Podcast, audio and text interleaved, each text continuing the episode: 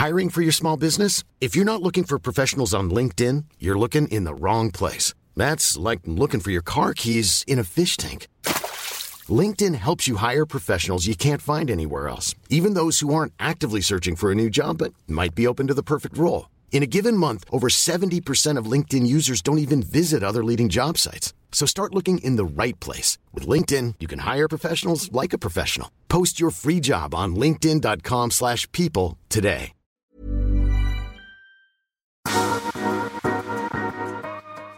Veien hit, en podkast om gründere og andre tøffinger. Hvordan i all verden dukket ideen om å starte noe eget opp? I denne podden snakker jeg, Hilde Orelli Finansavisen, med gründere og andre tøffinger. Både om veien hit, omveiene, snarveiene og veien videre. Øyvind Gedde, velkommen hit. Tusen takk. Du, du er jo Du kan si etterpå hvor gammel du er, men du sier jo selv at du har holdt på siden jernalderen eh, med gründerskap. Og jeg husker da jeg begynte, så var det jo sånn Nei, men stakkar, har du ikke fått deg en ordentlig jobb, du, da? Uff, ble gründer, du. Altså, det var liksom litt under Langt under paret. Mm. Så, så du, var, du, er, er, du, er, liksom en, en, et resultat av dette, eller har bygget deg opp? Er, er det fortsatt litt sånn stakkars Øyvind? Nei, jeg tror det stakkars Øyvind har avtatt en del med årene, heldigvis. Selv om du har helt rett, i begynnelsen så var det absolutt sånn. Og jeg, kan kanskje, jeg vil kanskje starte med morfaren min. Han var en ekte gründer. Han reiste til Amerika som 17-åring, kom tilbake igjen og etablerte Elto. Han het Leif Gunnar Thoresen, bodde rett borti gata her for øvrig. Og bygget opp Norges første og eneste vaskemaskinfabrikk. Morfar hadde en tese om at en vaskemaskin den skal leve i 40 år. Og som femåring så fikk jeg lov å sitte nede i verkstedet til morfar, hvor han loddet og sveiset og dreide, og satt ved tegnebrettet og tegnet girkasser og motorer til de nye vaskemaskinsmodellene sine. Og morfar var en sånn type som sydde sjokoladeknapper i jakken sin, og vi barnebarna på julaften fikk lov å spise. Det var kjempegøy. Som tolvåring jobbet jeg syv dager i uken i en kiosk på Øvik som het Siggen. Uh, og jeg fikk veldig mye ansvar. Og jeg solgte gammelt godteri og lagde plakater og hang i vinduet. og Eieren var kjempefornøyd. og Jeg tjente fem kroner timen. Og jobbet jo alltid, så jeg hadde jo ikke tid til å bruke penger. Så når sommeren kom, så hadde jeg vel penger til å kjøpe meg nytt fotoapparat. Jeg følte meg skikkelig rik og syntes det var kjempegøy. Uh, og så jobbet jeg fem år i bank. Og så fikk jeg plutselig en idé om at jeg skulle begynne for meg selv. Og da var det en blomsterbutikk som var til salgs for 25 000. Jeg kunne ingenting om blomster. Jeg visste ikke forskjell på en nellik og en tulipan. Men jeg kjøpte forretningen, og så satt jeg da på bakrommet og leste hjemmets 350 potteplanter, og lærte meg hvordan man skal vanne en campanula og en krysantemum med borsebegonia, og husmødrene som handla meg, de syntes dette, at dette hadde jeg skikkelig peiling på, så den butikken gikk egentlig relativt bra. Det var, et, det var oppe i Lommedalen og et lite sted, så markedet var ikke all verden, men etter forholdene så gikk det ganske bra. Men jeg hadde lyst til å skalere opp, og jeg tenkte grønne planter som en service, det måtte være mye mer spennende. Og da etablerte jeg Plantedekor, og det firmaet eksisterer fortsatt en dag i dag, det er over 40 år. Um, og det var en veldig morsom, morsom, tid. Men fra banken så fikk jeg den gode ideen at jeg skulle kjøpe med meg tre svære EDB-maskiner som var to ganger én meter, veide mange hundre kilo stykket. Uh, og de lagret jeg på kontoret til faren min. Og så drev jeg blomsterbutikken, og så startet jeg Planterekord. Men de kontormaskinene de var såpass godt ut på dato at det var i grunnen ikke noe særlig god investering. Det var i grunnen sannsynligvis den dårligste investeringen jeg har gjort. De havnet vel på det som i dag heter Miljøstasjonen til slutt. Og venninnen min som hadde lånt meg pengene til å kjøpe dem, hun, jeg er usikker på om hun har fått dem tilbake. Det er mulig jeg skylder henne 3000 kroner fortsatt, det må jeg sjekke. Uh, uansett så ble jeg samtidig agent for noe som het Viking Mikrosystemer. De solgte mikrodatamaskiner i Norge, og det var en avlæring av Viking gummi. Uh, og de solgte Billings mikrodatamaskiner med 64K. Den kostet 64 000 kroner i 1980 kroner. Og de hadde en printer, sånn nålhodeprinter som skrev på pysjamaspapir. Den kostet 28 000 kroner, og i dag er vel det godt over 100 000 kroner. Og det solgte jeg veldig bra, men det var bare et agent, som agent så tjener du allikevel ikke Provisjonen var ikke all verden. Så jeg lot være å fortsette med det, og så gikk jeg heller fullt inn for planterekord. Og plantedekor eh, solgte jeg to ganger. Første gangen i 84, da jeg, vi giftet oss. Eh, og så eh, kjøpte jeg det tilbake uka før børskrakket i 87. Det var en fantastisk timing. Men eh, man lærer jo ganske mye av å kjøpe et firma i så Det å kjøpe høns i regnvær, eller selge høns i regnvær, denne gangen var det å kjøpe. Eh, men jeg beholdt det da i tre år til. Og, og, det var eh, en veldig lærerik tid. Men, og vi importerte annet en ti meter høy bjørkefiken fra California med fly, så vi bygget en egen kasse til og mellomlandet i Amsterdam. og Første tre døde, og neste tre måtte hentes, og det overlevde. Eh, vi måtte ta ned ledningen til trikken i Nedre Slottsgate for å heise den på plass en 18. mai om morgenen, husker jeg. Så det, det var ganske mange spennende. Vi hentet oliventrær på Sicilia, og ja, litt av hvert. Det var en spennende tid. Eh, men etter ti år så følte jeg at eh, da hadde jeg lyst til å begynne med noe nytt, så da solgte jeg plantegård. Og så startet jeg kontormøbelfirmaet Inform. Og det startet ved at jeg kjøpte konkursbo til noe som het Ergotek kontormøbler. Eh, og det var mange hundre paller med deler til kontormøbler som lå i en flyhangar ute på Ski.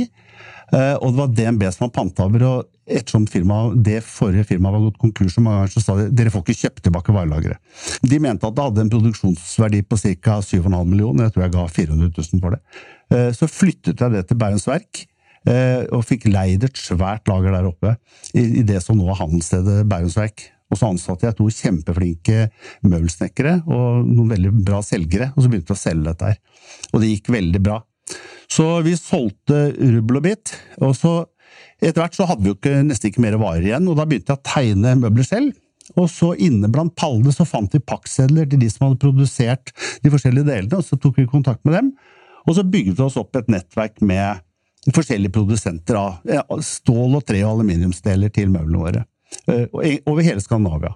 I Sverige, i Danmark og rundt omkring. Og, og det ble en veldig morsom butikk. Blant annet i OL på Lillehammer så fikk vi en ordre på 2000 rom eh, til journalister. Eh, og da ga de oss klar beskjed OL starter 12. februar, og da bør dette være ferdig.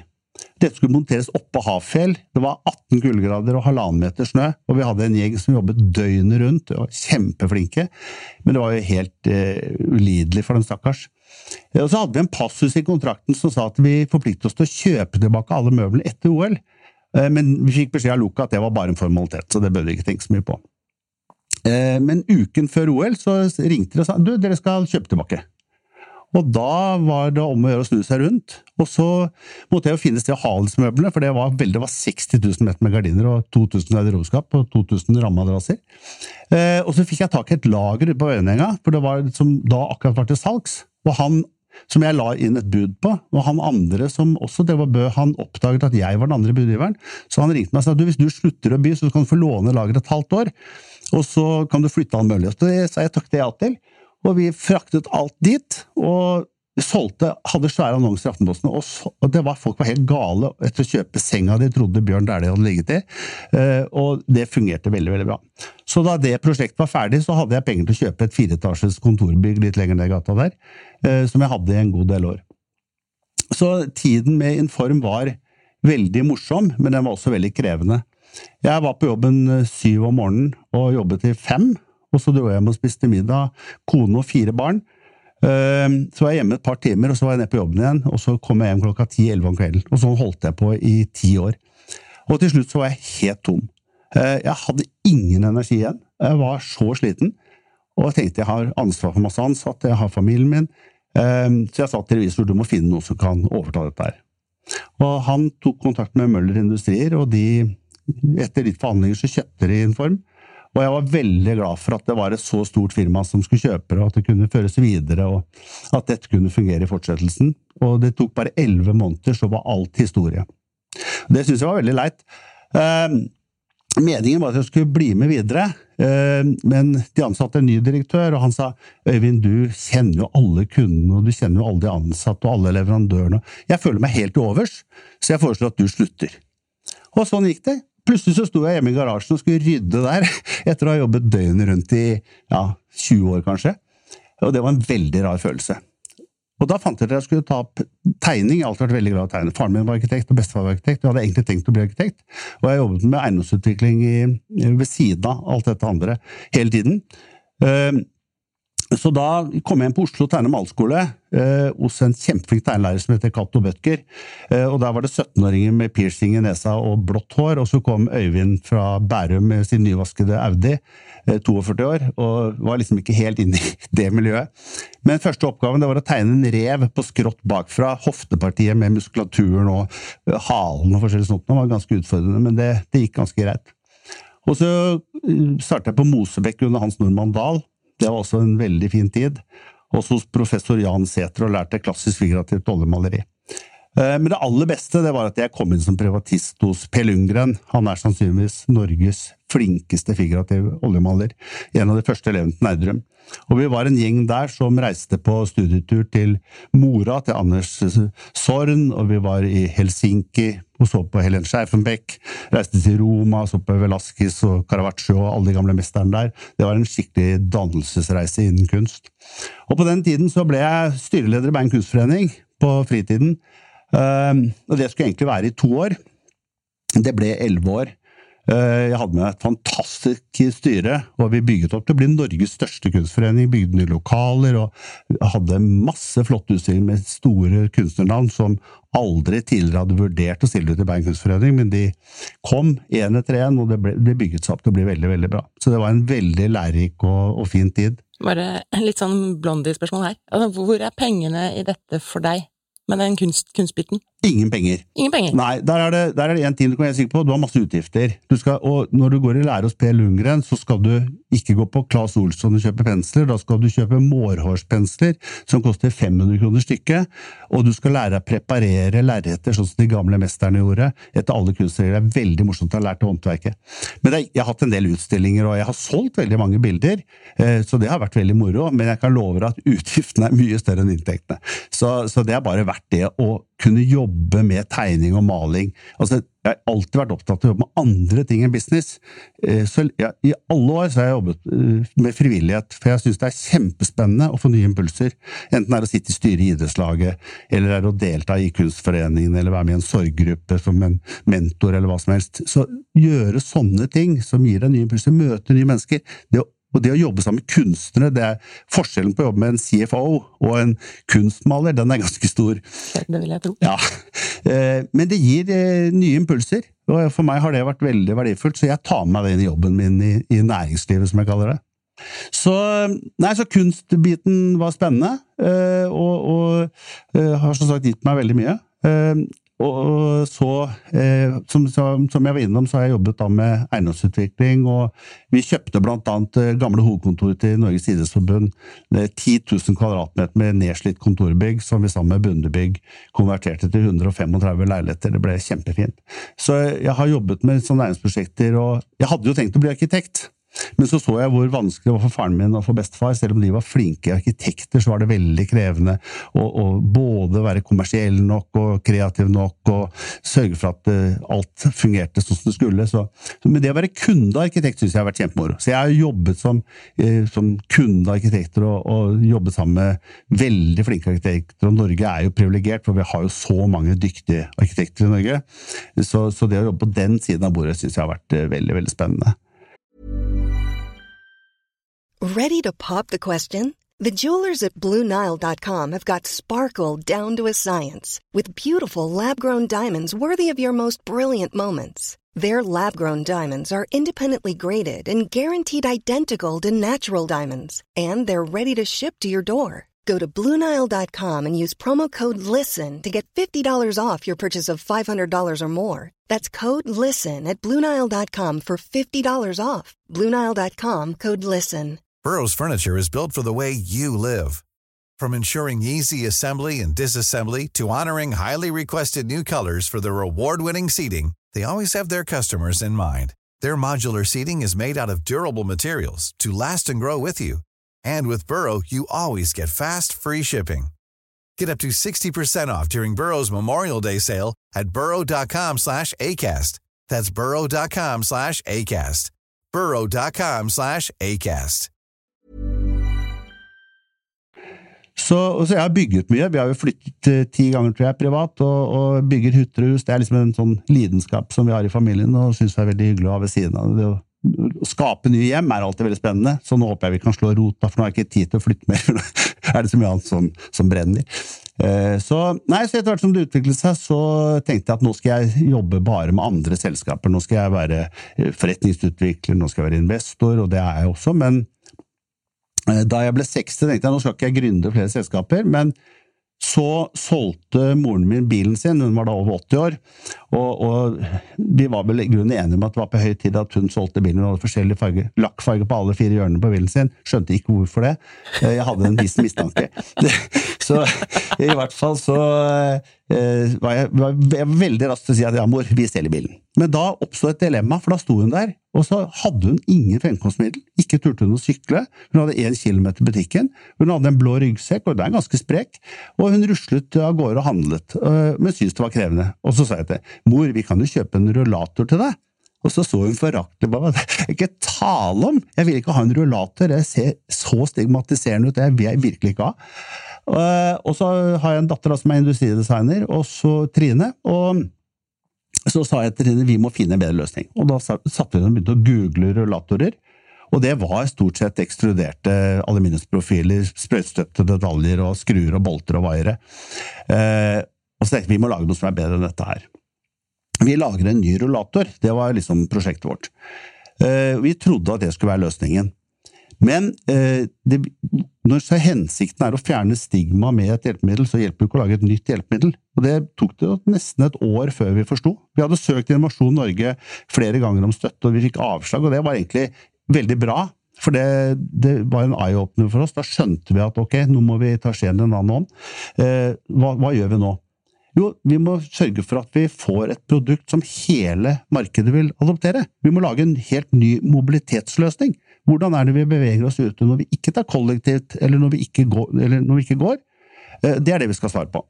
Og så har vi vært veldig heldige, da, for vi har fått med oss bl.a. blant annet Tore Grüner Bjerke, som er en kjempeflink ingeniør han er vel sannsynligvis den i Norge som er dyktigst på sprøytestøping. Uh, han har jobbet for alle de store industriselskapene, for Rottefella, for Stokke og Raufoss. Jeg har kjent Tore i mange år, og han er bunnsolid og ordentlig. Og så har vi Jon Celius, som er uh, industridesignerstudent, og som nå tar bacheloroppgaven sin om Move, for vi etablerte da Move Mobility. Uh, og Jon er jo en ung student, så han har veldig fine innfallsvinkler på ting, og eh, lager studentoppgave om hvordan Mover kan brukes på ulike underlag, alt fra alpinbakken til skisporet. Eh, så, så, det åpner helt nye perspektiver for oss. Det er litt dårlig gjort å sende mor ned alpinbakken? Ja, min mor skal nok ikke ned noe alpinbakke, for å si det sånn. Eh, hun sitter bare og gleder seg til å få en ny Movu, eh, og den er rett rundt hjørnet. De første prototypene som hun skal få lov å prøve, og det gleder jeg meg veldig til på hennes vegne. Men hun skal nok ikke ned slalåmbakke, Men kan du ikke, for det er litt vanskelig å vise bilder her, ja.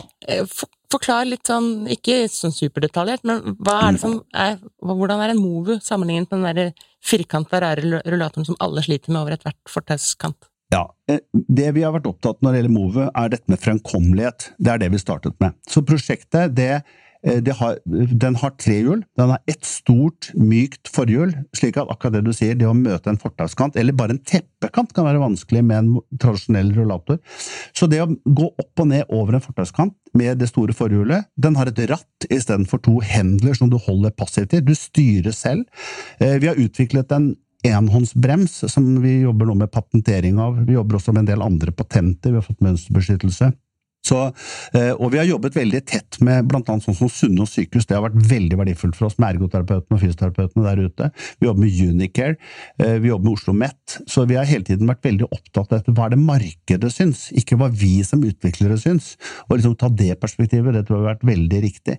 Så, og sånn som Sunnaas, de får jo veldig mye henvendelser fra industrien som ønsker samarbeid, og eh, det var et trangt nåløye. Men vi var, det var Tidewave som lager en veldig fin madrass i Stavanger mot liggesår, og Move som ble tatt inn hos Sunnaas det året. Eh, og vi syntes det var en skikkelig fjerde i hatten.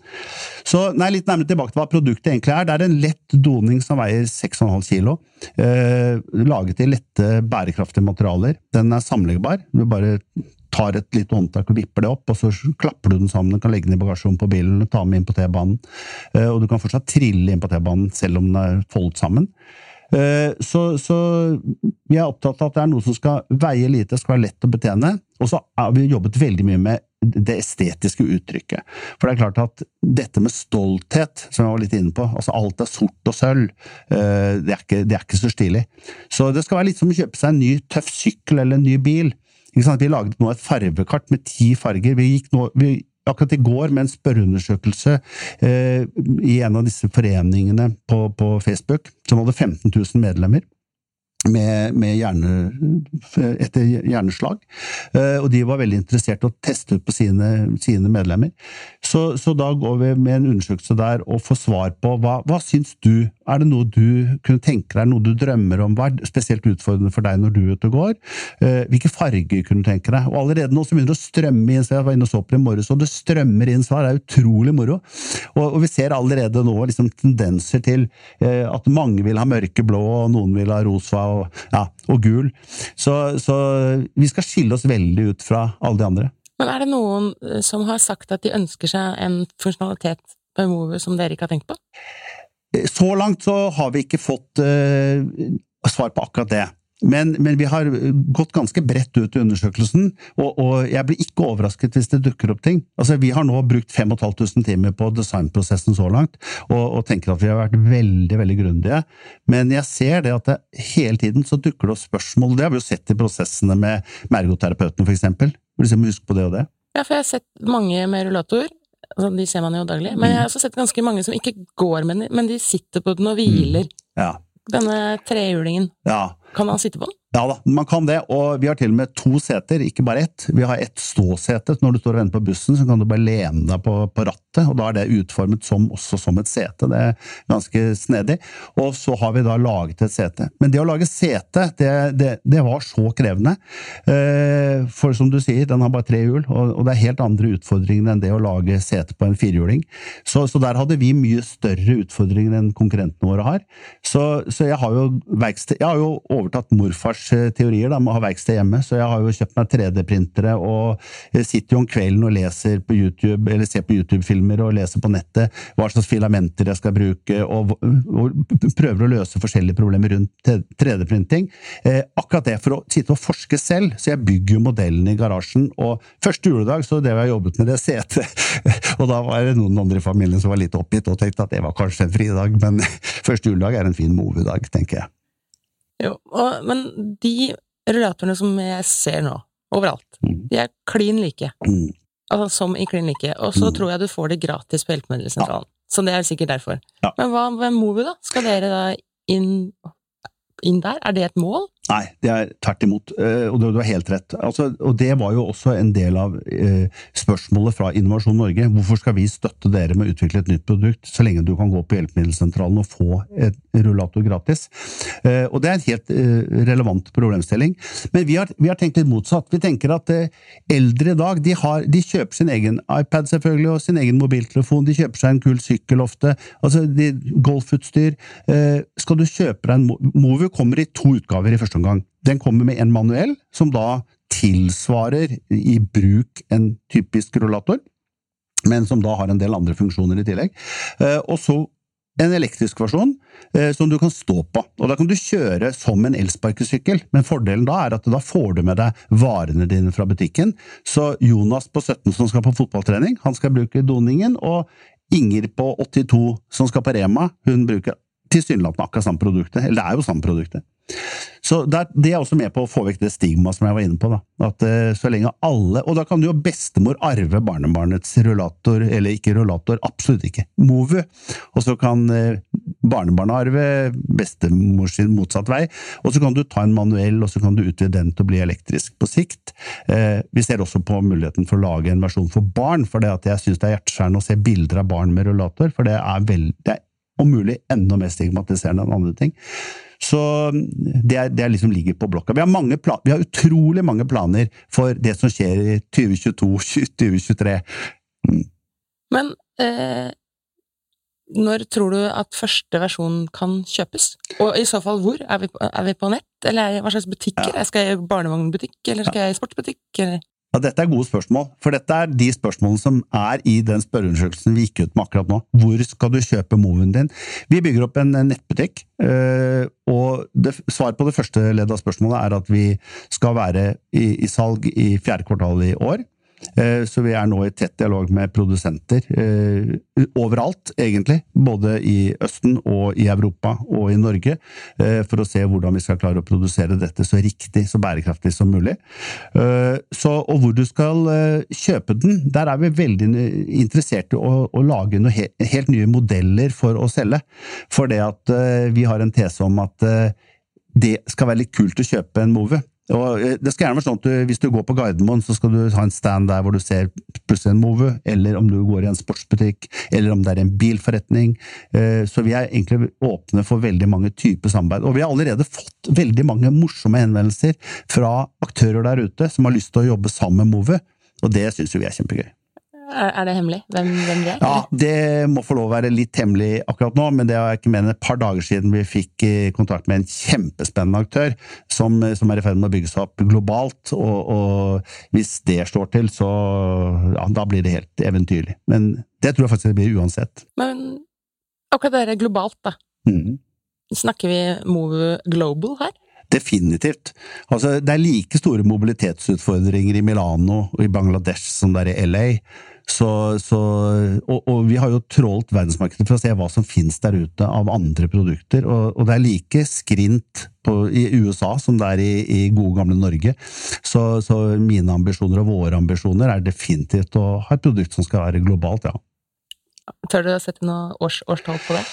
Nei, altså jeg har aldri vært kjent for å legge, være redd for å legge hodet på blokken, men jeg begynner vel etter hvert å innse at jeg skal være litt tilbakeholden. Men det vi har sett, er at, eh, eller det, det som er tesen vår, da, er at når produktet er ferdig, så er vi for det første veldig opptatt av å teste det grundig hjemme. Eh, jeg, er jo selv kunde av en del produkter, og har jo kjøpt produkter som har kommet veldig tidlig på markedet, blant annet en ganske kjent eh, elektrisk bil. Og jeg ser jo en del av de utfordringene de har med plutselig må kalle tilbake 6000 eksemplarer fordi at taktrekket faller ned. Og vi har veldig respekt for det. Jeg har jobbet mye med produktutvikling tidligere og sett hvor kritisk det er å måtte kalle inn produkter fra markedet. Og, og, vi jobber med veldig følsomme produkter. Det er klart at Hvis det skjer noe med Move, så kan du, du kan jo komme til skade. Og, og, det er selvfølgelig veldig viktig at vi går, tar dette trinnvis og går grundig til verks. Men eh, vi, med en gang vi er sikre på at kvaliteten holder, og det blir vi ganske fort, og vi skal jo teste dette, vi skal jo ISO-sertifisere etter de høyeste standardene. Eh, vi kunne sluppet unna med en veldig enkel ISO-sertifisering, men det har vi bestemt oss for, det skal vi ikke gjøre. Vi skal eh, ha medisinsk standard, de høyeste strengeste kravene. Det er vanskelig å, å oppfylle normen, men vi ser nå etter datasimuleringen at vi kommer til å klare det.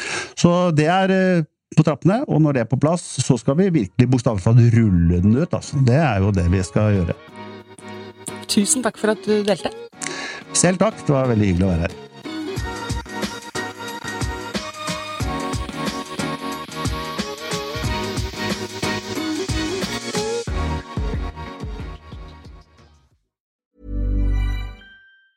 Planning for your next trip? Elevate your travel style with Quince. Quince has all the jet setting essentials you'll want for your next getaway, like European linen, premium luggage options, buttery soft Italian leather bags, and so much more. And is all priced at 50 to 80% less than similar brands. Plus, Quince only works with factories that use safe and ethical manufacturing practices. Pack your bags with high-quality essentials you'll be wearing for vacations to come with Quince. Go to quince.com slash pack for free shipping and 365-day returns.